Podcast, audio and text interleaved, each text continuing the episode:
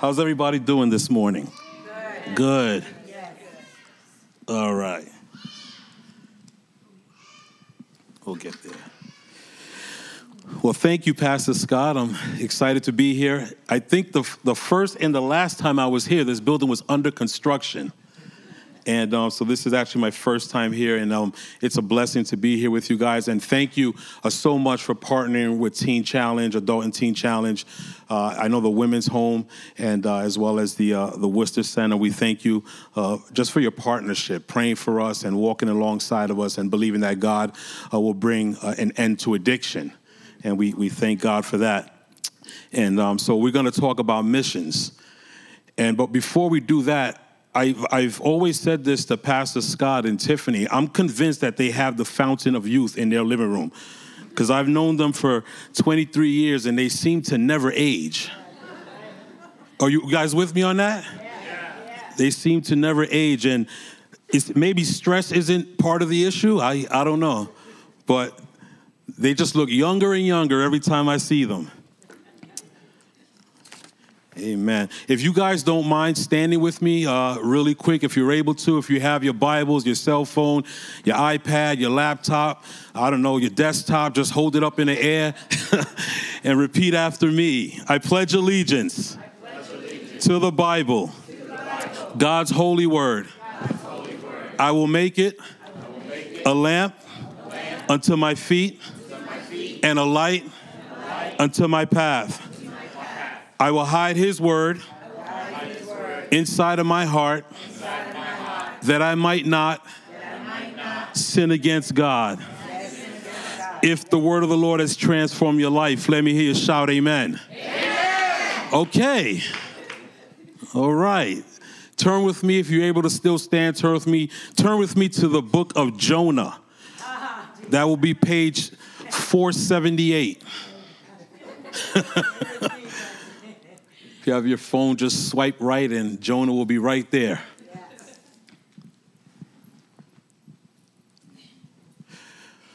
All right, here we go. One day long ago, God's word came to Jonah, Amittai's son. Up on your feet and on your way to the big city of Nineveh. Let me hear you say Nineveh. Nineveh. It says, Preach to them. They are in a bad way, and I can't ignore it any longer. But Jonah got up and went in the other direction to Tarshish, running away from God.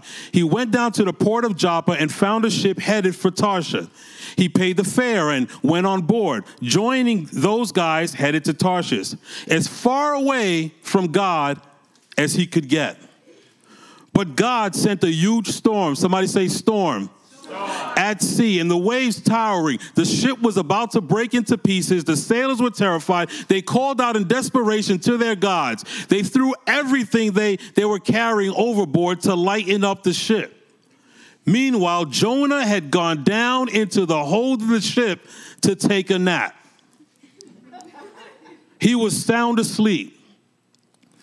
Jonah was down there, it's not in the Bible, but I believe he was down there snoring because there's no way you could fall asleep in the middle of a storm on a ship. The captain came to him and said, What's this? Sleeping? Get up. Pray to your God. Maybe your God will see we're in trouble and rescue us. Then the sailors said to one another, Let's get to the bottom of this. Let's draw straws to identify the culprit on this ship who's responsible for this disaster. So they drew straws. Jonah got the short straw. They grilled him. Confess. Why this disaster? What is your work? Where do you come from? What country? What family? He told them, I'm a Hebrew. I worship God, the God of heaven who made the sea and the land. And that the men were frightened, really frightened, and said, What on earth have you done? As Jonah talked, the sailors realized that he was running away from God. They said to him, What are we going to do with you to get rid of this storm? By this time, the sea was wild, totally out of control. Jonah said, Throw me overboard into the sea. Then the storm will stop. It's all my fault. I'm the cause of the storm. Get rid of me, and you'll get rid of the storm. But no, the men tried rowing back to shore. They made no headway. The storm only got worse and worse, wild and raging. They prayed, they prayed, they prayed to God. Oh God, don't let us drown. Don't because of this man's life, and don't blame us for his death. You are God. Do what you think is best. They took Jonah and threw him overboard. Jonah probably thought, let me just throw this out there, and they'll never throw me overboard. But the Bible says they threw him overboard. Immediately the sea was uh, quieted. The sailors were impressed, no longer terrified by the sea, but in awe of God. They worshiped God, they offered a sacrifice and made vows. Then God assigned a huge fish to swallow Jonah. Jonah was in the fish's belly three days and nights. Father, I thank you for your word. I pray in these moments, God, that you would speak to our heart. Lord, let us know how passionate you are for the lost. And Father, we thank you. We give you the praise. We give you the glory. We give you all the honor. In Jesus' name we pray. Amen. Amen. Simon says, You may be seated.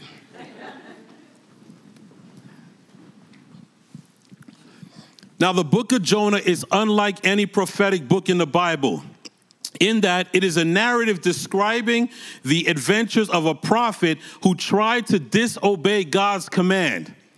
God told Jonah, go to Nineveh. It was simple. He didn't speak in tongues. He didn't, you know, send a smoke signal. He said, go to Nineveh and preached against it.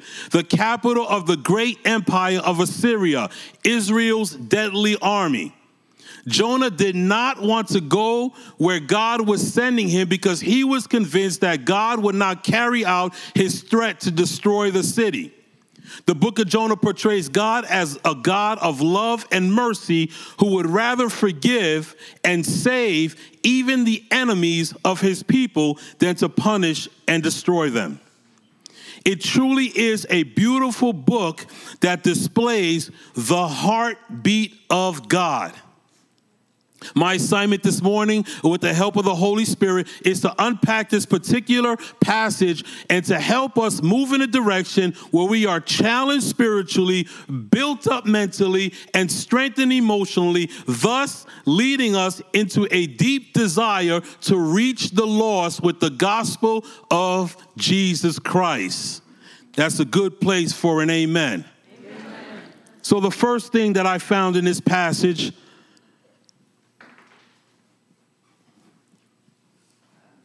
Like that, huh? Jonah's rebellion. Jonah chapter 1, verse 3 says, But Jonah got up and went in the opposite direction to get away from God. When God tells us to do one thing and we deliberately do something else, it's called rebellion. It's not called having issues, it's not called being in a struggle, it's called flat out rebellion. God gave Jonah specific instructions on what he wanted Jonah to do, yet Jonah chose to do something else. It would be very easy for me to stand up here this morning and to beat Jonah up for his rebellion. But to get a full understanding as to why Jonah did not want to go to Nineveh, we would have to read the book of Nahum. In the book of Nahum, we read about the Ninevites who were a group of violent people and they showed absolutely no mercy towards their enemies. They would kill you and put your body on public display. The Ninevites were relentless and persistent in sin. Nineveh was a place that practiced full blown idolatry. In other words, they worshiped all kinds of gods. So think about this for a moment. Jonah was a Hebrew, which means he was an Israelite.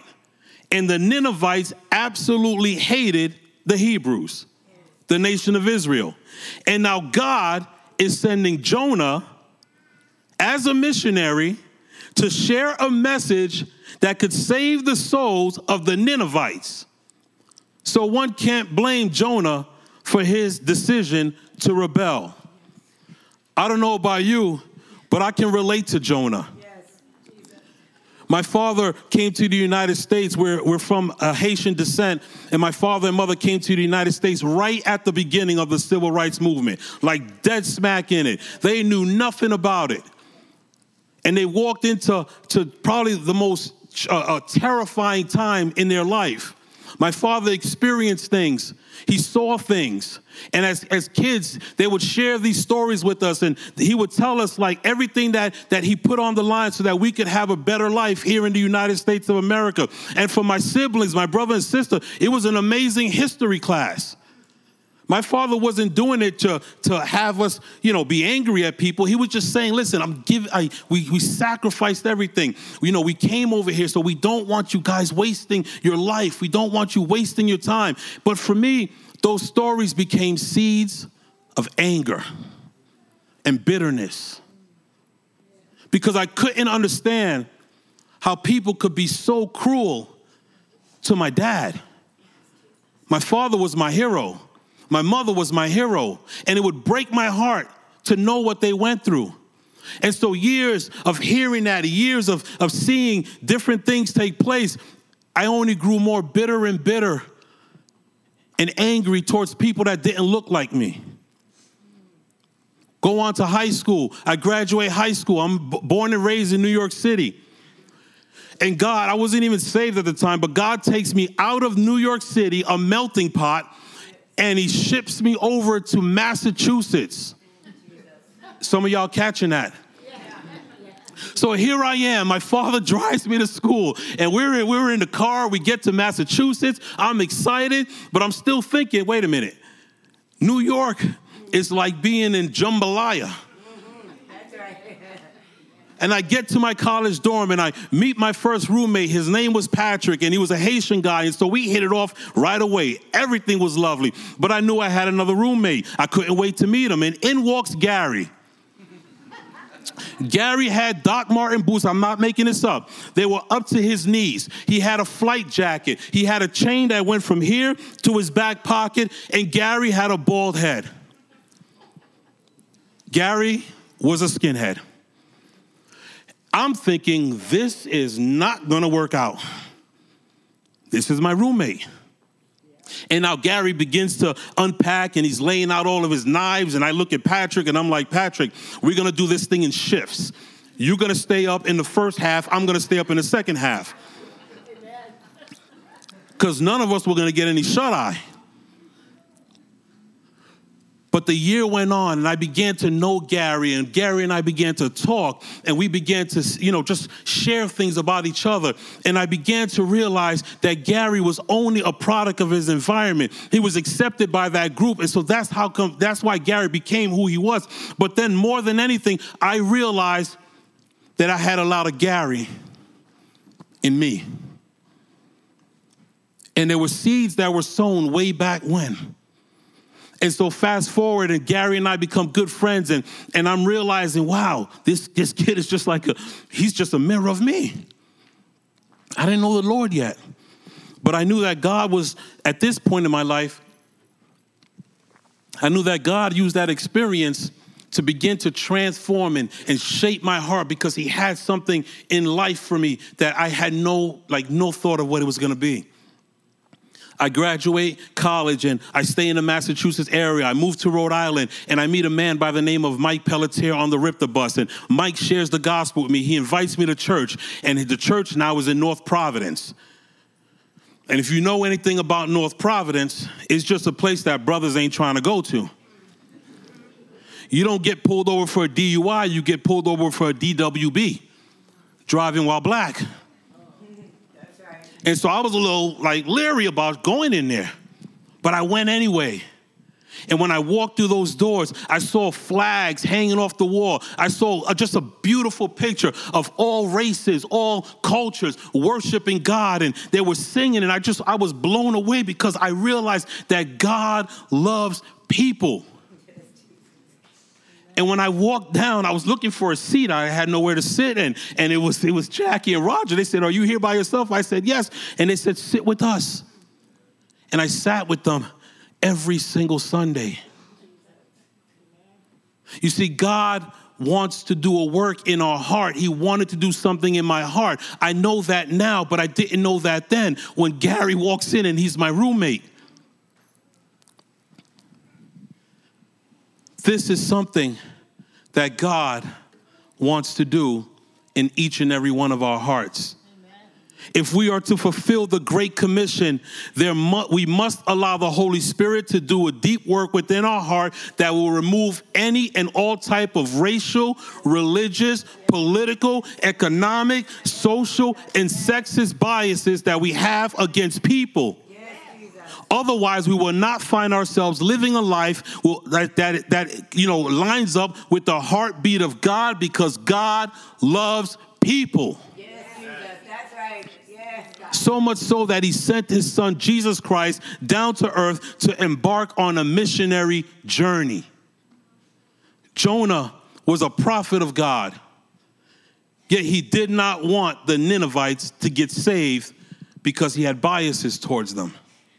So, if we can see this trait within the heart of God's prophet, is it fair to say that we might find one or many of these traits within our heart? So, I ask you this morning do you have any racial biases towards people who don't look like you? Do you have any religious biases towards people who don't worship like you? Do you have any political biases towards people who don't vote like you? Do you have any sexist biases towards people of the opposite sex? If we consider ourselves to be a child of God, then we need to know that God has called his people to love all kinds of people. Yes, That's right. That's right. It will be very hard to reach the lost right. if we don't allow the Holy Spirit to do a deep work within our hearts that can remove any and all kind of biases because God wants to populate heaven. Amen. The second thing that jumps out of the text to me the result of the rebellion. Jonah chapter 1, verse 4 says, But God sent a huge storm at the sea, the waves towering, the ship was about to break into pieces. The sailors were terrified. They called out in desperation to their gods. The Bible tells us that the Lord hurled a powerful wind over the sea, causing a violent storm. When you and I choose to rebel, we need to expect that bad weather is coming our way. Expect to be in a storm. And if you're a child of God and you are living in rebellion, expect that God is going to come after you. If you are living in rebellion and you think that it's all well, just know that God has not gotten to your name yet. I believe God's old school. He operates on a Rolodex. 45 and over understand what I'm talking about. And he just hasn't gotten to your name yet. But the Bible says in Hebrews that he disciplines those he loves. So he's coming. Because he loves us. He doesn't want us to remain stuck in a situation that can cripple our soul. Not only that, but expect that everyone around us will suffer as well. The sailors were in a terrible storm because they had Jonah on the boat. All throughout the Bible, there have been a number of people who have found themselves to be in negative situations because a rebel was on board. There are people who have become a collateral damage because of one person's rebellious decision. Expect that when we decide to go the wrong way, our family will suffer, our children will suffer, and all of those around us will suffer because of our bad decisions. Sin has a ripple effect. It's like when you throw a rock in the ocean and you begin to see the ripples. That's what sin does. The closer you are to the to the to person, the more traumatic it is. But it keeps on going. It's going to affect people way down the line. But God does not want us living like that because He has a purpose and a plan for mankind, and He's choosing us to do that. He's choosing us to preach the gospel. So we have to come to God and say, Lord, whatever it is that's hindering me from doing your work, I don't want to be attached to it. Amen? Yes. Men, hear me out on this. If our bad decision can have a negative impact, just think about the impact that we can have when we make one good decision. A Christian Standard research shows that when a father attends church regularly, the children have a greater likelihood of faithfully attending church services as an adult. The father's regular attendance, rather than the mother's, most, uh, most determines the future church attendance of a child. Another survey found that if a child is the first person in a household to become a Christian, there is a 3.5% probability everyone in the household will follow. It's important to get the word of God in the kids because the kids can be missionaries too. If the mother is the first to become a Christian, then there is a 70% probability everyone else in the household would follow. However, when a father is the first, there is a 93% probability that everyone else in a household will follow. Men, our decision our decisions affect our family in a positive or negative manner. God has given us the opportunity to be missionaries right in our home.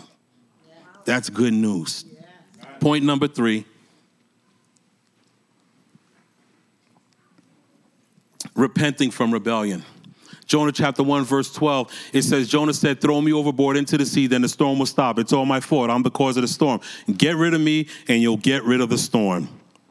The ship was about to break into pieces. The sailors were terrified. They called out in desperation to their gods. They threw everything they were carrying overboard to lighten up the ship. There is complete panic on the ship. Jonah finally snaps out of his sleep. He comes to his senses and he yells, Stop! Stop all that. Stop, stop. Don't throw anything else overboard. I'm the problem. Get rid of me, and you'll get rid of the storm. If we are to become men and women of God, we must learn to be people of responsibility. Jonah did not get into the blame game. He didn't explain to the men why he didn't want to go to Nineveh. He didn't blame the devil. He didn't blame this person. He didn't blame that person. He didn't blame his upbringing. He finally said, I'm the problem. The Bible talks about a man named David, and, and David sends his men out to war. And, and as the men are out there fighting, you know, uh, uh, David looks out of his window and he sees Bathsheba on the roof, and he says, "The Lord is my shepherd; I see what I want." And so he tells his men to go over there, and um, y'all didn't catch that. He sends his men over there to find out who she is, and so they they say, "Well." That's Uriah's wife. Leave her alone. David should have just stopped right there. The story, end of the story. But he says, no, bring her over. brings her over. He commits adultery with her. David comes up with this plan. He says, okay, I'm in trouble now, so let me do this. He brings him off the battlefield. He said, listen, you've been doing really well out there. I want you to have a day off. Go hang out with your wife. He says, absolutely not. My men are out there fighting. I'm going to go out there and stay with my men. So David's plan didn't work. So what David does, he comes up with another plan. He puts him in the front line and gets him killed. Now, David thinks everything is good. Nobody will know, but no. God knew. God raises up a prophet named Nathan, and he sends Nathan to David, and he tells David, listen, he tells him this amazing story, and David gets so aggravated. David said, Who's that person? Let's go get him. Let's go beat him up. And Nathan looks at him and says, Oh, you're the guy. And when you read Psalm 51, you begin to read how David is so repentant about what he did. And he pens Psalm 51 and he asks God for complete forgiveness. If we are to become men and women of God, we have to assume responsibility for our decisions. It's, top, it's, it's time for us to stop playing the blame game and to take up responsibility for our actions. When God asked Adam, What have you done? Adam blamed it on Eve. When he asked Eve, What you done? She blamed it on the serpent. Jonah said, Stop everything. I'm the problem. Beautiful. And here's what God does. Point number four the result of repentance. Jonah chapter 1, verse 17. Then God assigned a huge fish to swallow Jonah. Jonah was in fish's belly for three days and nights. Repentance is defined as the action of repenting, sincere regret or remorse. It is to turn from sin. Remember, our passage starts off with God giving Jonah a specific instruction to bring to the Ninevites. But Jonah goes in the complete opposite direction.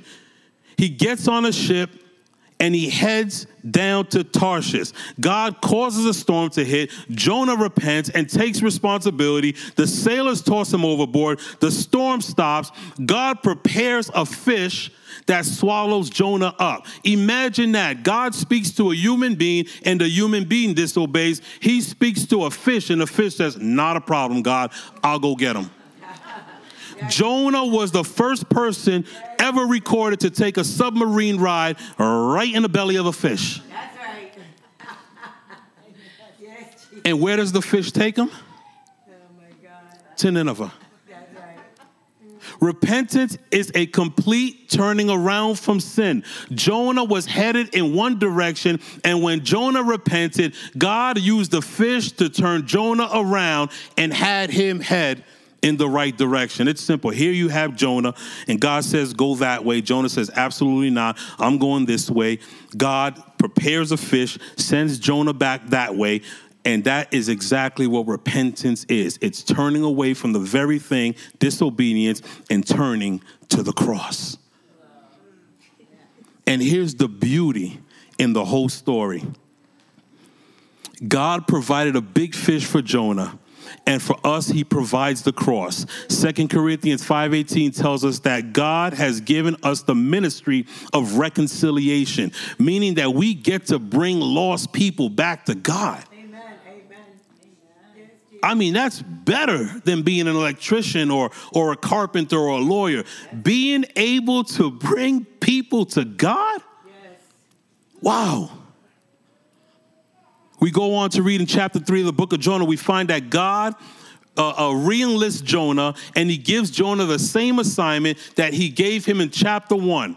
But this time, Jonah listens and obeys. He preaches God's message to the city of Nineveh, and the Bible states this is mind boggling. The Bible states that everyone in that city, even the king, put their trust and belief in God. And all it took was for God to work some stuff out of the heart of one person. Then he was able to send out that missionary to Nineveh. And God sat back and watched an entire city get saved. I've come here this morning to let you know that if God can use Jonah, he can use me and he can use you. And I conclude with Numbers chapter 6, verse 24. May the Lord bless you and protect you. May the Lord uh, smile upon you and be gracious to you. May the Lord show you his favor and give you his peace. Let's reach the lost for Jesus. Amen. Amen. Amen.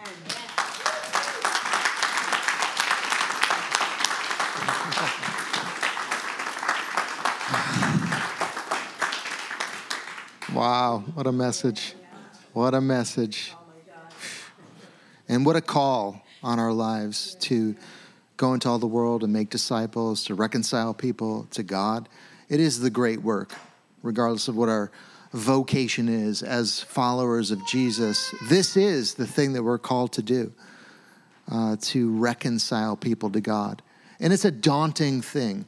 When Anthony was praying this morning in the prayer meeting, I, I was just thinking of, uh, I forgot what you were even praying about. I think just about the call and just this great uh, mission that God has given to us to reconcile people. I think you were using that, that word reconciliation, that we are called to go and reconcile people who are far from God and bring them into right relationship with God. And I just was thinking of how the Apostle Paul uh, said, Who is sufficient for these things?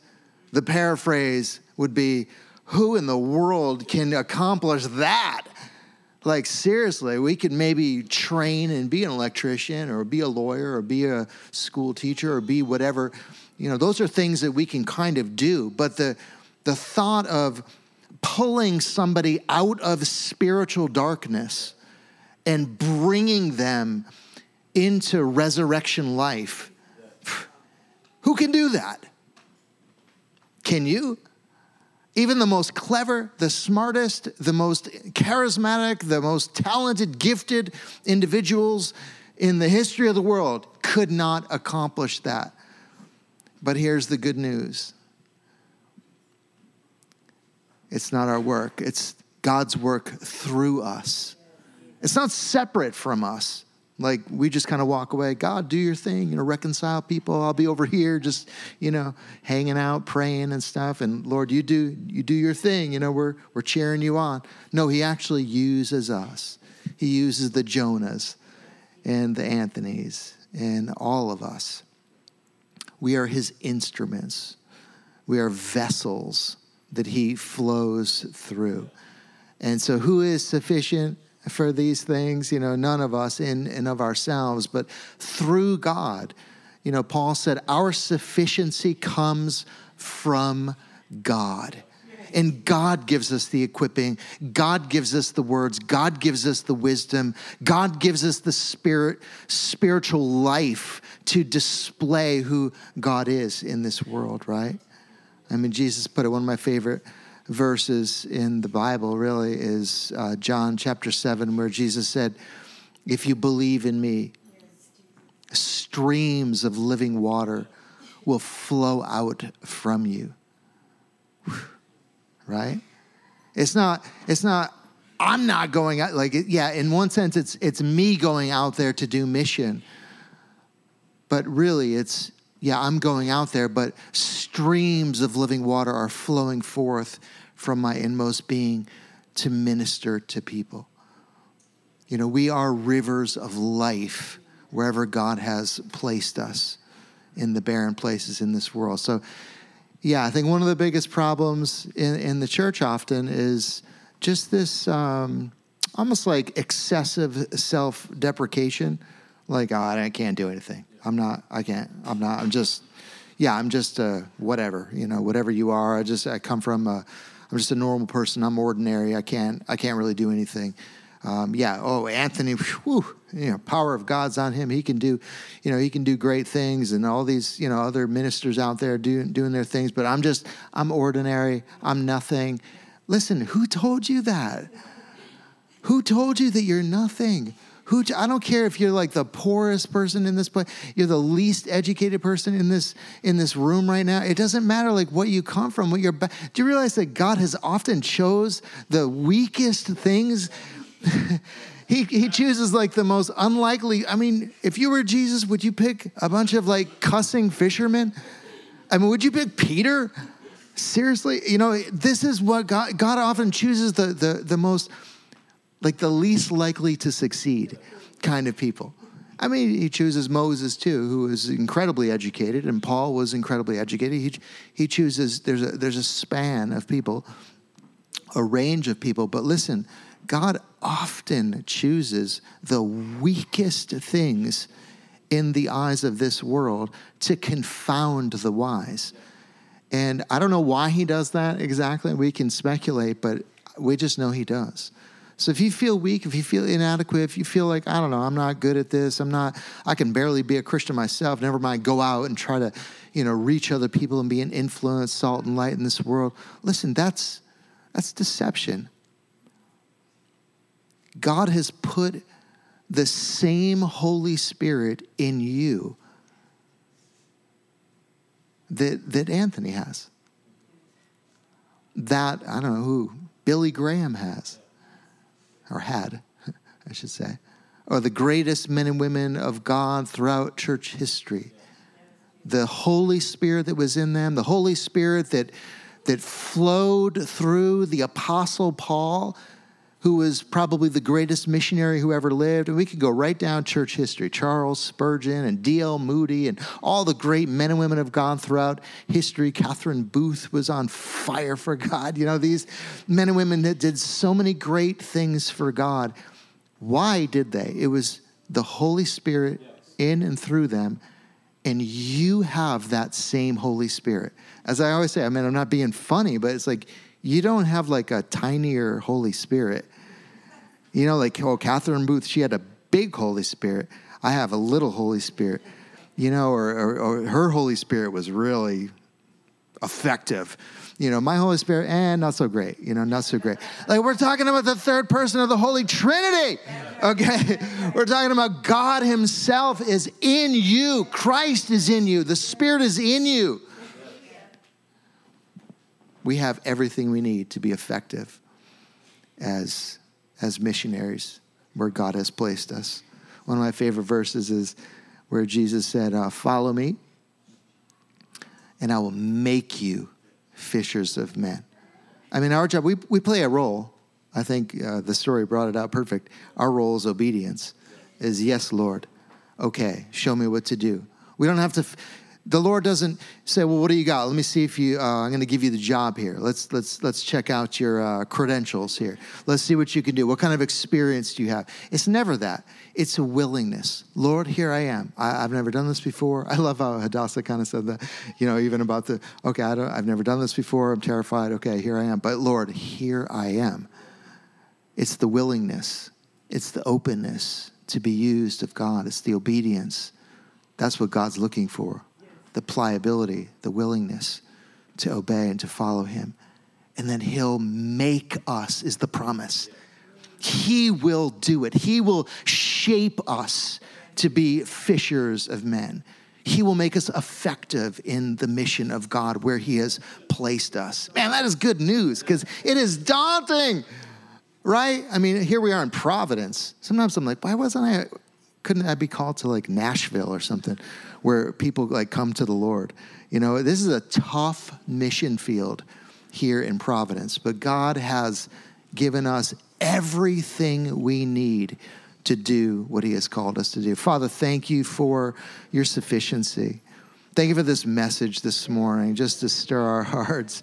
Thank you for Anthony. Just bless him, bless his ministry. Just continue to bear fruit through him. And Lord, just we pray that something of what he spoke to us this morning would take root in us and would stir us. And uh, Lord, I feel excited to be a missionary. I feel excited to, to do the work of God where you have placed me.